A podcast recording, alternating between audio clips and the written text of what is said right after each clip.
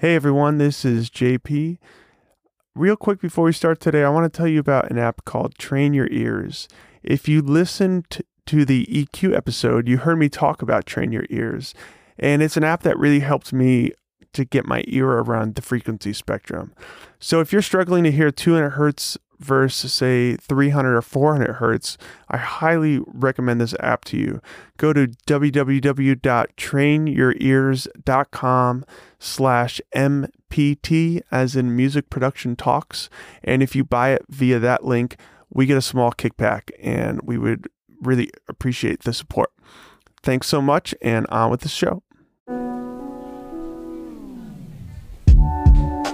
Hello and welcome. Each week on Music Production Talks, join me, Chris Jacobie, and me, JP Ruggieri, as we skip over teaching you how to make fat beats and record screaming electric guitars. Not that there's anything wrong with that. And instead, we're going to jump straight into having nuanced conversations about producing music that actually says something. If you're a musician that wants to discover how to actually record your songs in a way that you want them to sound, or you're a producer that's looking to hone your skills, or maybe you just want to hear interesting stories from the other side of the glass, so to speak. You are in the right place. All right, let's get on with the show. All right, what's up, everyone? Welcome back. This is episode five of Music Production Talks. Uh, last week, we talked about some geeky microphone stuff, and JP and I both agreed that we need to take a little break from such technical matters. So this week we're going to get a little more into listening and production and stuff like that. JP, you want to tell them what we're doing today? Yeah. Um yeah, uh we're excited about this week's episode is um about one of my favorite artists uh whose name is Feist and um she came out with an incredible album in 2011 called Metals that I had such a big impact on me. I still remember when I first heard the introduction to this opening track.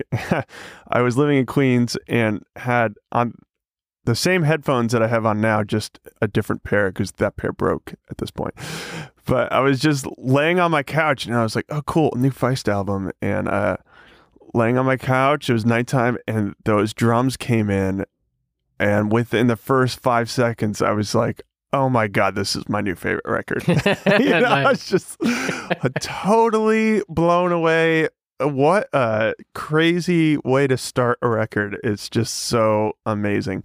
So, um, today, Chris and I are going into the opening track of Metals by Feist. It's called The Bad in Each Other. Um, we can't play any samples because of copyright issues. So, um, we are leaving it up to you guys to go and listen to the track. Um, even if you have, like, go listen to it again, press the pause button and put some headphones on or good speakers and take a listen to the this opening song and then listen to the whole album because it's just a masterpiece. Yeah, I'm thinking so, maybe I'll put uh, links to all the different streaming services people use in our show notes so you can just kind of scroll up on your app, click that, and go listen to it real. Come yeah, back, right? That's great.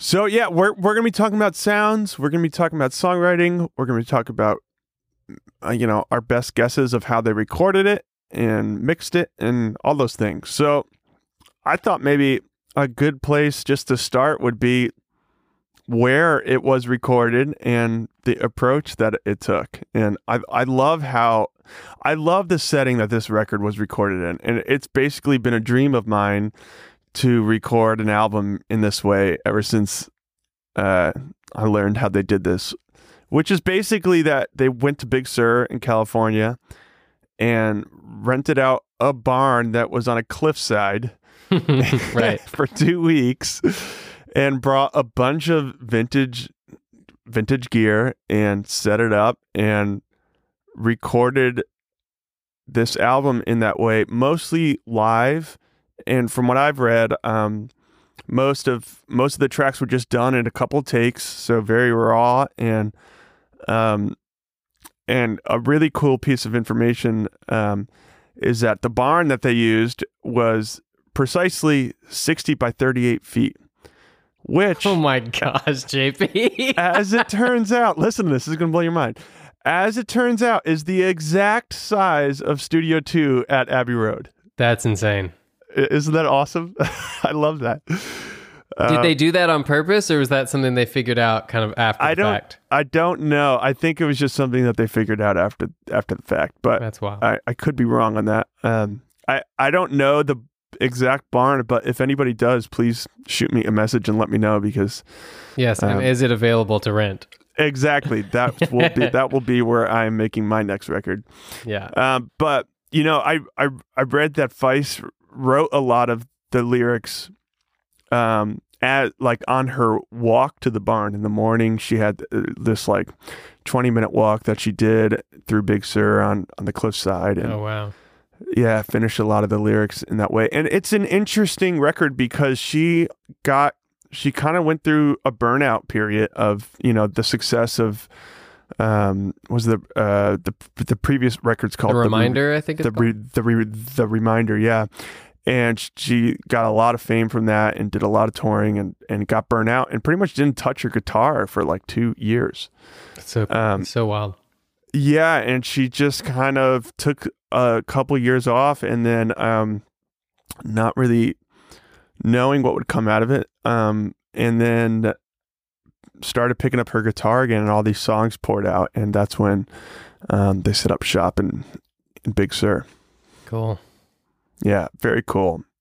And the um the the concept of this record from what I've read is um uh let's see Ancient, modern, modern ancient modern, yes ancient. I was just checking my notes so uh I read this in an article um and Feist was talking about the concept of the record and uh which was in, in quotes modern ancient chasing modern and ancient sounds M- modern in the sense that it was recorded you know it's a record in 2011 but ancient in the sense of how, how do you capture the feeling of sounds that are in nature? Um, you know these um, ancient sounds uh, you know that we feel when we hear you know the wind blow like what feeling does that Mm, give you? or you hear you know an an earthquake eh, or you know something the the feelings that those sounds give you. And what i love about that is the opening of this r- record which is this track that we're talking about it totally feels like something is like erupting you Yeah, know? It's yeah. got that it's got that thing but it's it's it's these uh, like it's a, the perfect way to uh get that feeling across of this these drums which to me sound the reverb on those totally has a chamber quality to my ears. And so uh, I just bring that up cuz a couple episodes ago we we did a reverb episode and um the opening drums had this beautiful you know kind of um very organic earthy reverb sound. And it, it sounds like a chamber to, to my ears. Um, so check out the reverb on those drums. But the track just opens up with these drums and it, it's not just one drum. It's like layered percussion. Yeah. there's like the, a really deep sound that's mixed with almost just sounds like w- wood on top of it. There's there's like a layer of somebody just hit, hitting a wall or something like that Mhm. you know that kind of gives you the real attack of the drum. And um, but at the same time you have this very round you know wet reverby bassy drum kind of and it, it just pull it just pulls you in Yeah. instantly it's amazing It's pretty awesome. Yeah. Well, uh I guess uh, you want to talk about the song some because I I feel like you know one of the things you know I went and read through the lyrics and um once I read that and kind of like what she's singing about it was like all the the sounds made sense to me. And then the big there's a it starts with these kind of opening drums that you're talking about that are kind of they're just like really earthy and tribal and they're not it's not like a kit right? It's like this layered Yeah. thing. Right. but then a drum kit does come in in the chorus. Yeah. and like the horns change what they're doing. And it gets kind of like a lot Everything lighter changes. sounding Yeah. yeah. it's a huge change and this tambourine comes in which like really brightens up everything and he's playing on the ride cymbal and it's like a big scene change and when you read through the lyrics like what i noticed is um, the verses are kind of like dark and moody and angry lyrically and then the chorus is kind of like talking about this relationship between the man and the woman and they're they're like good people individually but then like when the relationship sours it kind of brings out the bad in each person which is the name of the song right the bad in each other and it's like the chorus is this light thing talking about the good people and then like when it gets to that last line the bad in each other like it goes back into like the Yeah. uh, really moody, dark, earthy thing. And I thought that was a really cool approach. And I don't know if they, you know, talked about that much, but it, it Oh, certainly has an impact, you know? Yeah, I mean, and even to take it a little further, um, the perspective in the story lyrically changes as the feel of the music changes too. Like it, it goes to a halftime thing in the chorus, Mm-hmm. but in the verse, it's it's all first person. You know, it's it's you, you know I you know she's kind of talking about something very personal that's her uh, that has to do with herself Right. and then this chorus comes in at halftime and all the all the instrumentation changes and then all of a sudden it's more of of like when a good man and, and a good woman it, it changes like perspective a third person kind of thing. I yeah, guess? yeah. exactly which is like I, I you, you know, not Against the rules. it's against the rules yeah and yeah you're not supposed to change perspective in in a in a song you know and so i'm just i think that's so awesome that she did that. It's great and i love and i i have no doubt that that was um something that they talked about and something that they that they did you you, you know? It's like that's why it's so important to understand the story of the song if you're a session musician or a recording engineer or a mix engineer whatever it is that you're doing you got to know what's going on in the song it's not just the music and this is such a perfect example of that of like everything shifts in the chorus because the story shifts in the Right. chorus in the song Yeah, and um, I kind of because I just took you know a couple years off from doing this.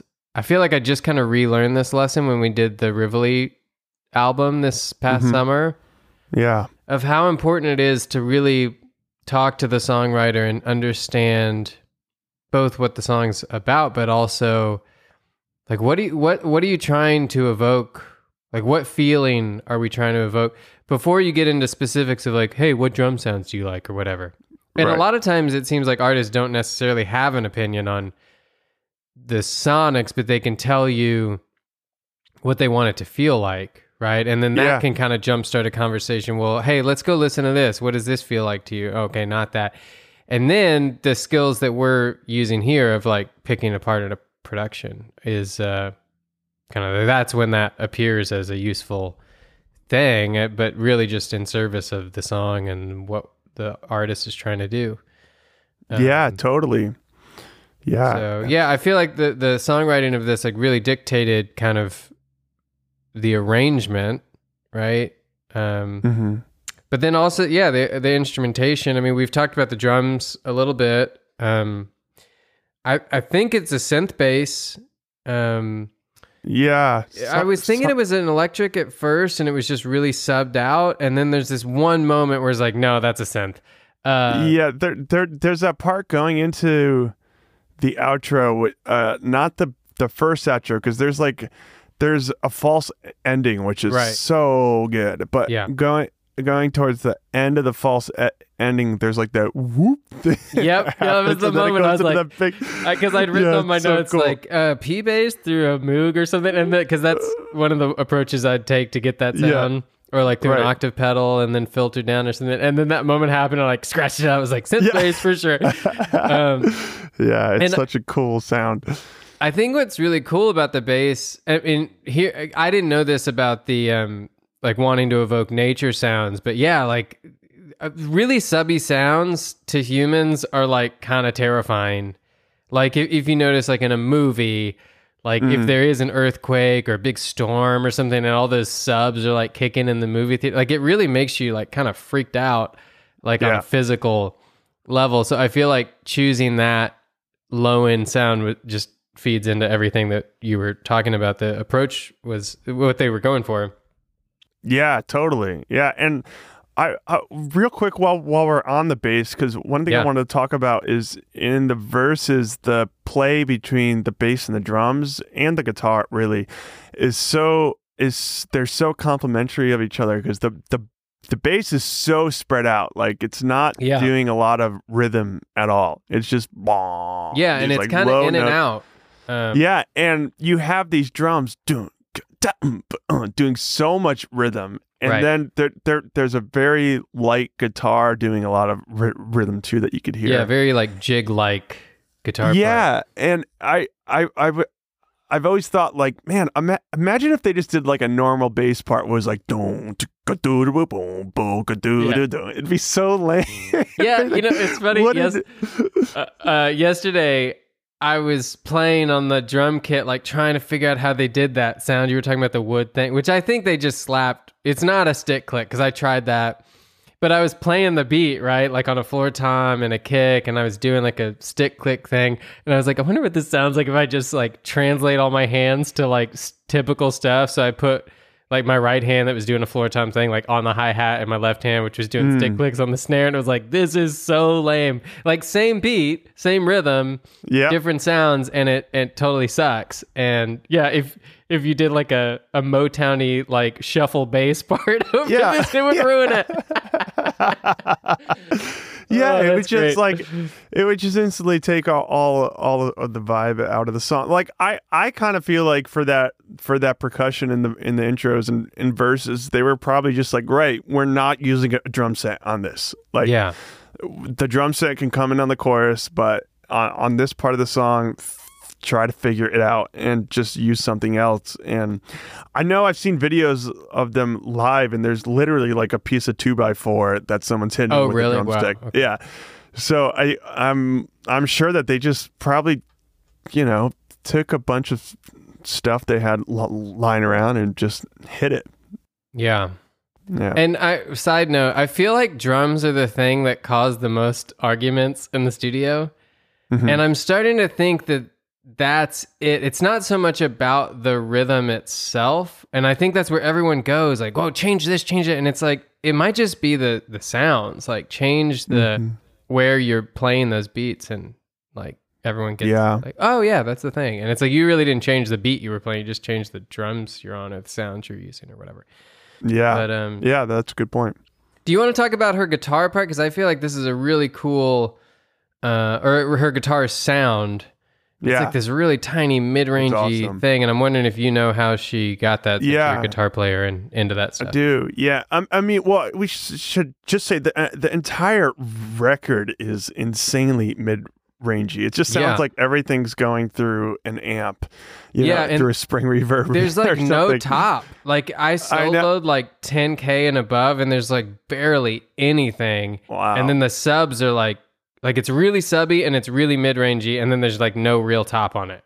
It's yeah, very it's strange. so it's so interesting, and I'm I'm gonna read a quick quote before I get into the guitar sound from the engineer and producer, uh, who's just I'm such a big fan of uh, Robbie L- Lackritz, I think is how you pronounce his name.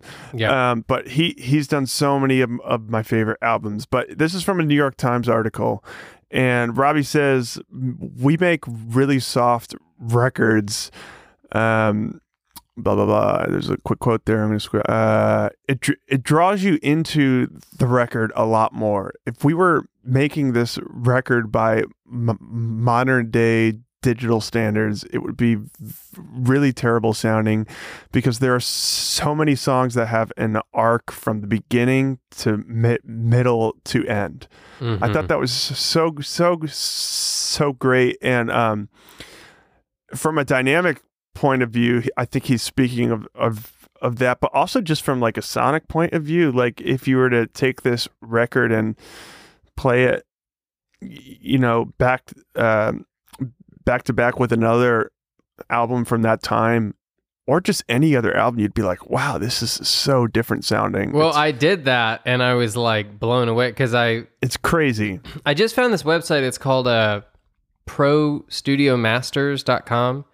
And you can get like HD downloads. I mean, you pay for them, right? But like I bought this album at like 96K 24 bit or whatever. Oh, I didn't know that. and That's I awesome. haven't looked to see if it actually is 24 bit or if I just paid for like a, Right. you know, large uh, CD Right. quality file or whatever. But I dragged it into Pro Tools and I'd also bought Beck's Sea Change the other day on this website. That's how I found it. Okay. And so I've set that up on a playlist and I set Feist up. And in my mind, I'm like, oh, it's drums and like acoustic guitar. Like it's probably pretty similar sounding. And it was like No. the Beck album is like ripping your head off with top end. And then this Feist album is like super duper warm. They are about the same uh, loudness level though. Mhm. Um, they just don't necess- it's it doesn't really hit you, but you certainly hear some like bus compression hitting when that big bass drum comes in, like in the turnarounds. I think they add like a lower bass drum and you hear like the whole thing just kind of a little bit. Yeah. It's Yep. a cool effect, but uh, Yeah, it's sure. not like I, mean, I guess what I'm trying to say is like loudness standard wise, it's not a quiet record. Like it's modern as far as level is concerned, but I think the way that they're approaching the the instruments and the frequency spectrum yeah. is not super hypey and modern sounding, right? I think uh, uh, what Robbie was mainly referring to in that quote was just the dynamic of the music, like how how much the verse comes down in that song. Yeah, Like, yeah, yeah. yeah. So much drops out, and then the chorus comes in, and it's just massive sounding. Right. You know, all these instruments come in, and um, yeah, dynamics. God, so good. But a- a- anyways, guitar sound is um, she plays an um acoustic with a. I think it's just like a LR Baggs pickup, the really famous one that's like the M1 or something. beige. Yeah, yeah, the M1. It's a magnetic pickup. It's not a under Yeah, the saddle quacky Yeah, yeah. piece of crap pickup. yeah, it's a it's a sound hole pickup, and then that's going through a guitar amp. Oh, okay. And, Do you uh, know what amp she uses? Uh, I think it's Princeton, but I could be wrong. Yeah, because I saw. uh, I I remember on the first record, she talked about she had like a little Vox, like whatever that little solid state amp is. It's like oh, super the uh, tiny. Pathfinder. The. Pathfinder, and That's I don't know. she-. I know she. The first record, it was a 57 on her vocal through the Pathfinder, Okay. and this sound sounds similar to that.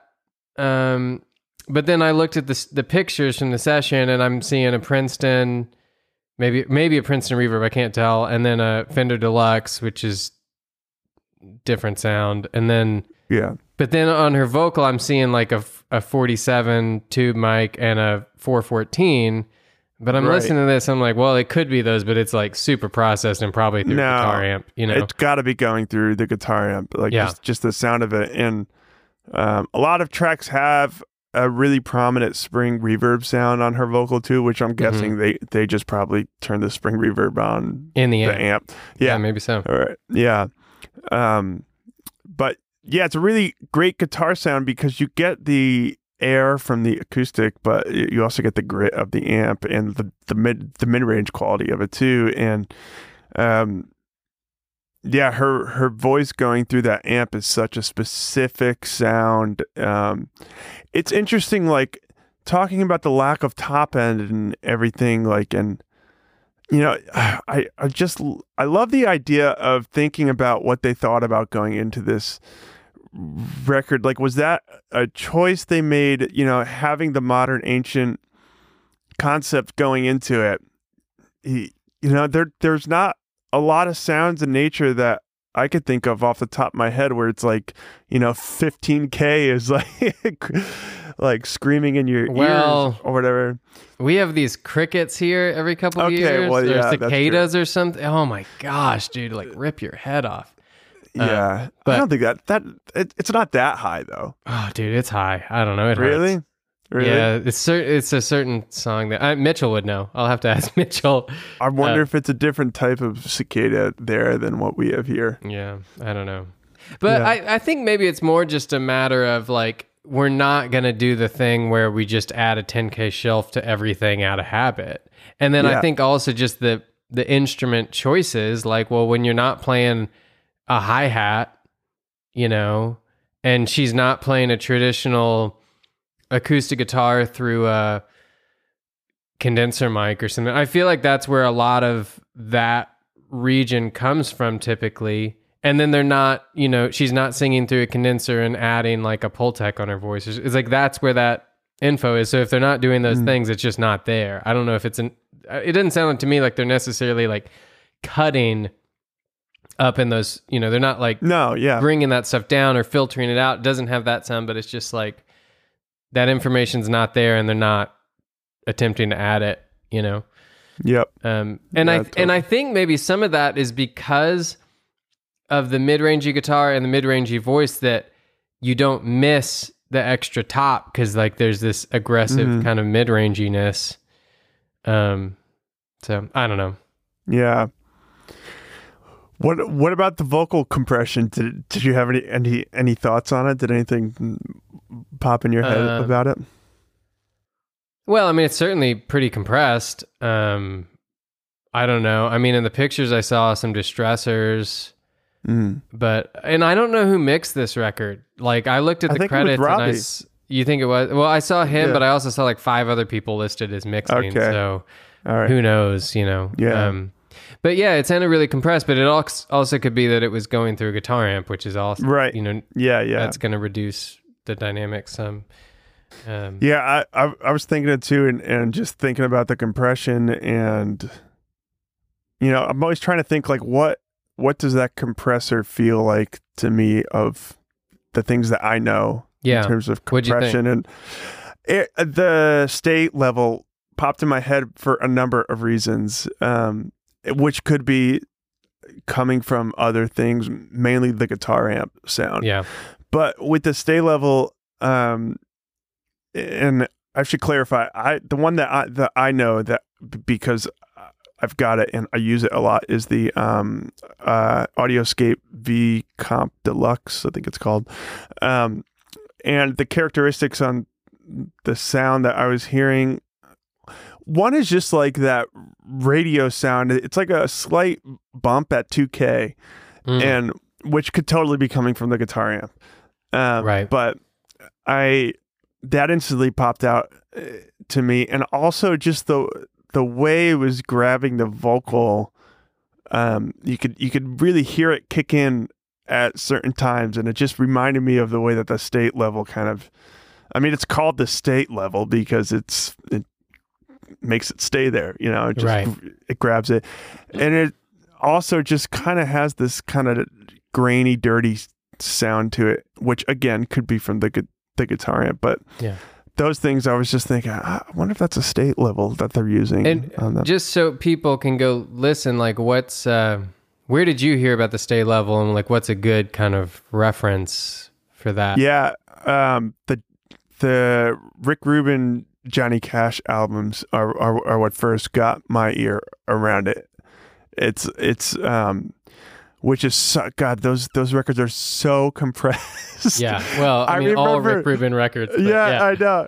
I remember when those first came out, and I wasn't, I wasn't even like into compression at the time. I was just like, God, this record just sounds. I don't like it. It was, it was weird, and now of course I love it. I just, Yeah. I love that sound.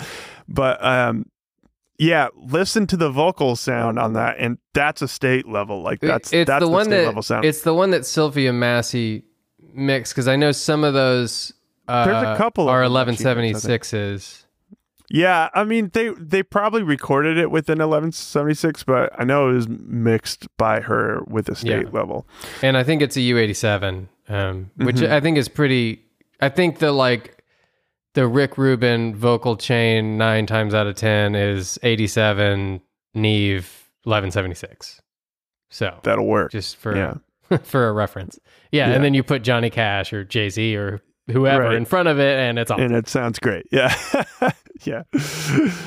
Um but yeah, I think the main thing to take away from this episode or, or this track, and one thing that I was telling Chris that I want to start talking about more on this podcast is the the way that sounds make you feel, whether it's in the recording studio or in nature. Like how does um like what's the feeling of those drum parts in the verse and how would it how would that have changed the song if they were played on a kit or something or Yeah. what would have changed if the guitar part was played you know on some kind of i don't know like i mean i'm taking it to an um, extreme here but like a strat you know Yeah. like it would have you know things like that because i think a lot of the times it's easy to you know pick a an instrument or a sound or a tool whatever you want to call it because you like the way it sounds. You- you're you're like oh yeah this guitar sounds great. I love this guitar. But i think where we all should be or what we should be taking away from this record is um, trying to get to a place of like how do those sounds make you feel and choosing your instruments in that way Right. yeah, Yeah. so And um, you know, one one concept you taught me a long time ago, um, which was like a, a songwriting thing. I can't remember who that guy was that the Berklee teacher, oh pat pattison Pat Pattison, talked about this idea of prosody, yeah um, which is basically all things working together towards a common goal, right? So if you think Mhm. about okay, a simple songwriting concept would be like, well, if you're singing about something sad, like maybe you should use a minor chord, you know, as opposed to like this happy upbeat Right. thing or something. Um but you can you can apply that concept to literally every choice because if, Yeah. if you think about production, it really just is like a thousand different choices that you can make. And if you can keep coming back to some kind of central idea throughout that, um, which is, you know, easier said than done, because sometimes you just want to like do that cool thing that you heard about, or you heard some other record on the drive to the studio that day, and you're like, yeah, we're going to do this. And it's like, nope, no, no, no. Go back and like Yeah. think about the, keep thinking about the song and the, the concept and let that influence. Yeah, it. and if you want to learn more about prosody, no matter where you are, if you, if it's a totally new concept to you, or if you've been studying it for years, no matter, you should um, get this book by I think it's by James Bennighof, if I'm remembering it correctly. It's called The Words and Music of Paul Simon, and it's been like a Bible to me for probably 10 years. I'm, I'm a huge, huge Paul Simon fan, and he's a master uh, at prosody. But this book basically goes through like pretty much all of Paul Simon's catalog, every song up until the point that it was put out, which I, I think it goes up to like the album Surprise, if I'm remembering correctly, which was came out in 2006, and it's just amazing. Um, but it goes through every song and analyzes the way that the music is working off of the words. And um, man, that book is I still read it all the time, and it's still I still get new ideas and and whatnot from it. So check that book out. It's That's it's cool. it's Yeah, I'll really, put a really will great. put like an Amazon link or something in the show notes, and I need to get a copy. yeah too. Um, while we're mentioning books, um, a few episodes I was trying to think of the name of this freaking book, and I finally found it.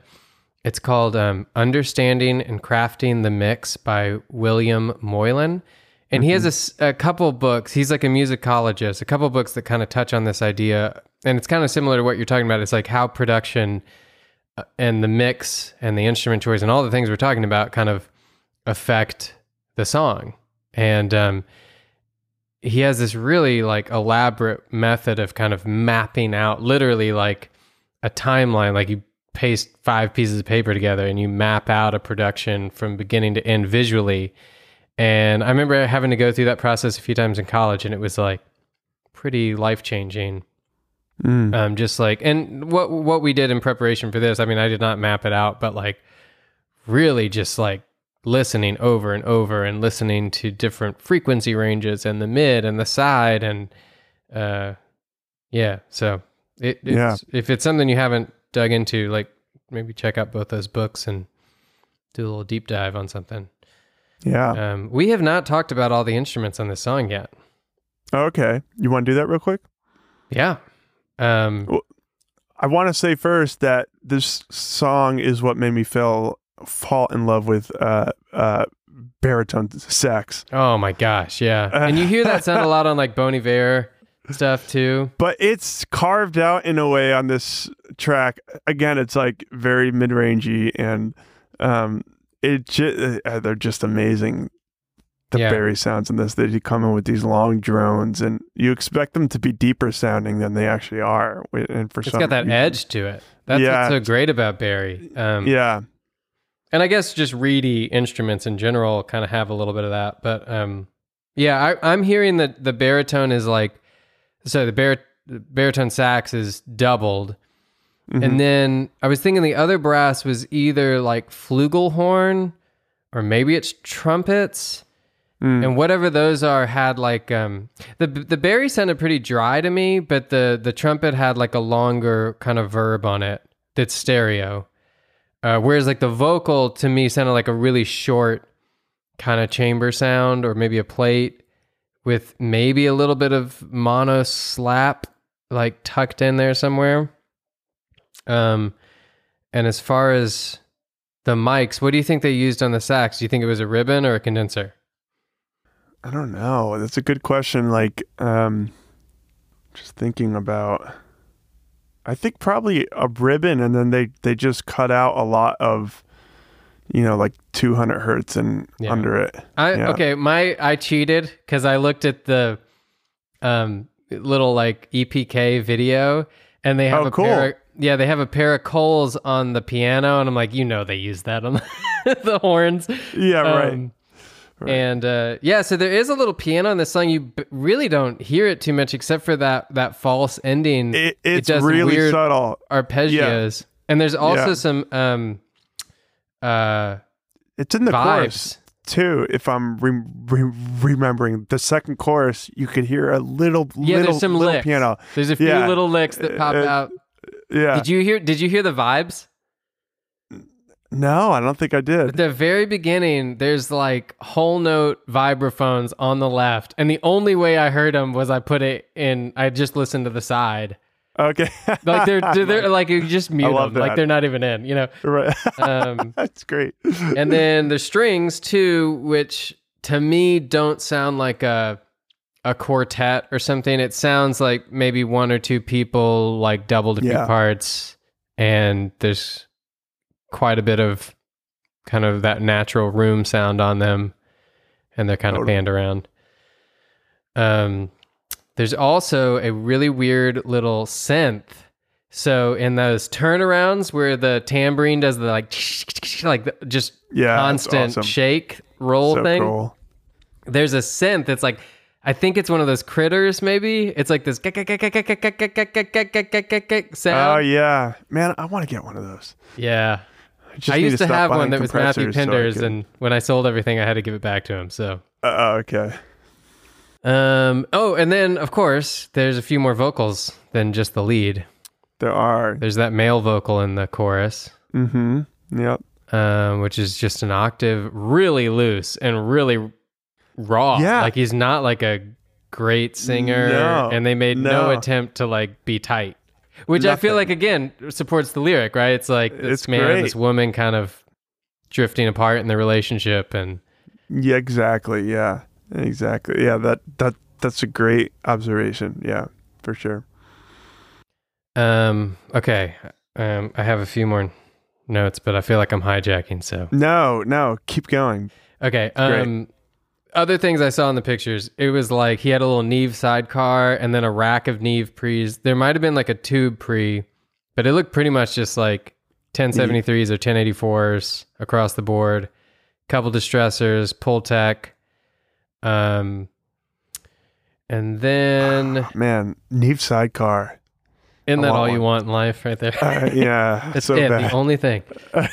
Uh, It's so Okay, bad. so you mentioned at the beginning, I hate this. Like, it's mostly live. Like, it was not mostly live. I can tell you that from listening to it and from watching the EPK because there's a point Mm. where she's like comping a vocal and like punching a line. And you, I'm like looking at that room. I'm like, there's no way they did those big ass drums and she was singing over that. Right. Okay. Like, yeah. I think it was probably like whatever the basic like tom and kick pattern But maybe the synth bass if and they like got the maybe her vocal guitar. sound, if they got the vocal sound through a guitar amp, though, they could have totally. got that yeah, I suppose. I But don't know. I certainly that guitar was live because they're not on a click. no, definitely not. Sorry, I'm screaming. No, it's great. Um, I mean, I I think I uh, th- look. There's a lot of sounds on this record and on that on that opening track. Like, there's no way all that was done live. But I think that uh, I I think the foundation of the record was was probably done Yeah. mostly live. Is Yeah. is probably what. The, and Cer- then they certainly like on top the of it. the basic rhythm tracks and and and I I have no doubt that like all those people were in the room together and then maybe they made some decisions like okay we worked up the song but like hey we'll come back and do your part as an overdub or whatever just Yeah. it's so uncontrolled and it doesn't it doesn't feel like that to me I mean there's room on everything but it doesn't feel like That's the thing. I, it's I a was total gonna say. mess you know Yeah, that's the thing I wanted to point out too. Is the room sounds on this record are are, are very prominent, and um, yeah, so so much of the sound on this album. There's this one track I forget what it is, but um, what track is it? It's like this very dark piano sound that's so Mhm. roomy. Yeah. And and then her like mid-rangey guitar amp vocal. And I, I was just like man the sound of that room that they're in is so great. Um i forget what the track is. But pretty much like the moral of this podcast episode is i need a Neve sidecar and a cliffside cabin in Big Sur, California. That's basically That's it. what, yeah, what- that's the secret. that's what we've been trying to get to this whole time. oh, and maybe So- Feist singing, but you know, whatever. yeah, we could figure that out. Um, so, yeah, uh, I learned a lot today, and I'm going to go take out a giant loan and destroy the rest of my life. So,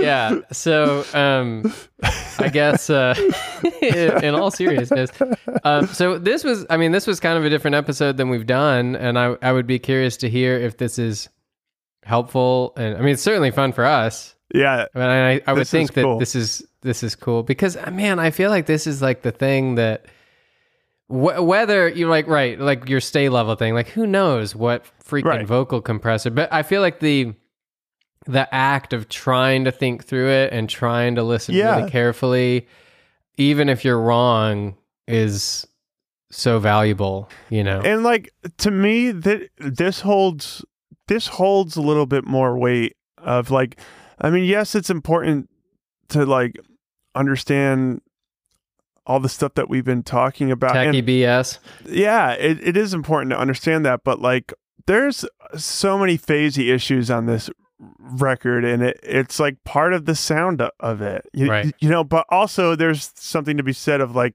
it was intentionally done like they're aware that that stuff was happening and Right. I think you know, so I don't know, it's a I don't know. It's Uh, a fine line between it's a fine line of uh, yeah. Being ignorant and hoping you get a happy Yeah. accident. Right. you know, I was watching um, Tchad Blake mix with the Masters yesterday, Yeah. where he's talking about tracking drums, and uh, Yeah. he's like, "Yeah, these are like the five mics I put on it, and I just throw them up. But if there's a problem, I come fix it. You know, so it's like." Yeah. you know, I think that's some of it's like, hey, let's just embrace this giant room and like stuff bleeding into Yeah. it. That's just going to be part of it. And then at some point you go, actually, this one thing isn't working. So we're going to do that as an overdub or whatever. Totally. You know, there's no, Yeah. you know, it's not like the, the hipster police are going to come bust you for doing an overdub or whatever. Right. Like, yeah. anyway, But so I think yeah. what, I think what we're trying to say is send us your questions, send us your thoughts. This is a new podcast. We want to make it um, interesting for us and for you guys. So uh, you can find us on Instagram at Chris Jacobie at JP Ruggieri. Have fun figuring out how to spell that. And um, we will see you next Friday. next Friday. Woo! All right. All right. Talk to you later. Later. Bye. Thank you so much for joining us on this episode of Music Production Talks. If you're enjoying this podcast and are finding it to be beneficial for your growth as a musician, we would really appreciate a subscribe and a positive review on whichever platform you use for streaming. Reviews and subscribes help us grow the show and rank higher in podcast search engines. Thanks so much again, and we'll catch you next time.